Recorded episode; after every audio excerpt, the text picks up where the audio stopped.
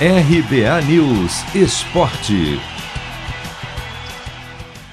Quem segura o Galo? O Atlético Mineiro é o novo líder do Brasileirão. Neste domingo, pela 15ª rodada, a equipe bateu o Juventude por 2 a 1 fora de casa e assumiu a primeira posição, depois de oito vitórias consecutivas na competição, algo que o Galo nunca tinha feito na era dos pontos corridos. O Atlético agora soma 34 pontos, contra 32 do Palmeiras, que perdeu para o Fortaleza. O primeiro lugar na tabela veio com uma vitória suada, em um jogo no qual o técnico Cuca poupou alguns jogadores de olho na Libertadores da América, e no qual o Atlético foi melhor, mas viu o Juventude abrir o placar com Paulinho Boia num contra-ataque. O Galo não desistiu, continuou em cima, empatou com o Hulk e virou já nos acréscimos com Nathan Silva.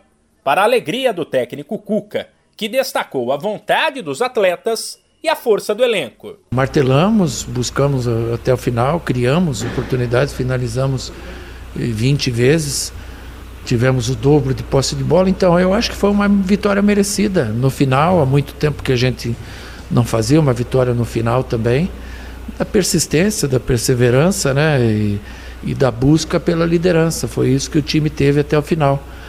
Então a gente tem que comemorar. É a oitava vitória seguida que a gente tem num campeonato tão difícil, com jogos domingo e quarta.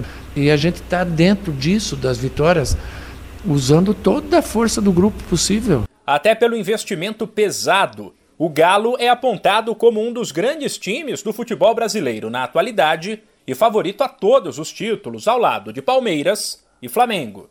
Para Cuca, até agora tem dado certo e é preciso curtir o bom momento. Conseguimos hoje preservar alguns jogadores que podem jogar na quarta com um descanso maior, que também é importante, né?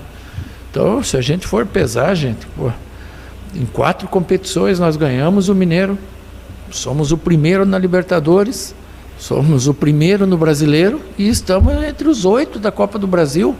Então é magnífico, é maravilhoso o que o pessoal está fazendo. Lógico que vai faltar um pouco de alguma coisa, isso aí falta para todo mundo.